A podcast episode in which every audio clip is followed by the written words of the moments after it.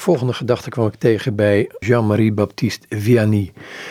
Hij wordt ook wel de pastoor van Ars genoemd, bijvoorbeeld de heilige pastoor van Ars. Een paar uitspraken van hem.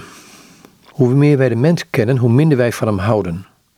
Met God is het precies omgekeerd. Hoe beter wij hem kennen, hoe meer wij van hem houden. En vrolijk stappen we door het leven, zonder ons ooit druk te maken over de eeuwigheid. Gezien de onverschilligheid in onze dienstbaarheid aan de goede God, zou je denken dat we nooit doodgingen. En in deze, een iets langere. De wereld gaat voorbij en wij zullen met haar voorbij gaan. Koningen, keizers, alles verdwijnt. Wij haasten ons naar de eeuwigheid, waarvan wij nooit terugkeert. Het gaat maar om één ding: je ziel redden.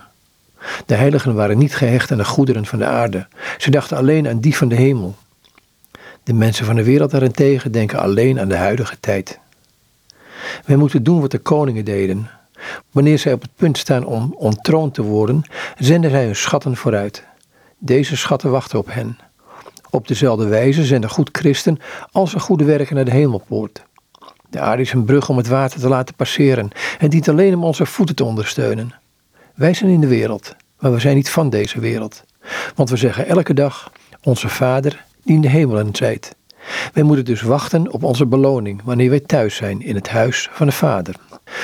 Al dus een aantal uitspraken van de pastoor van Ars, oftewel Jean-Marie Baptiste Vianney.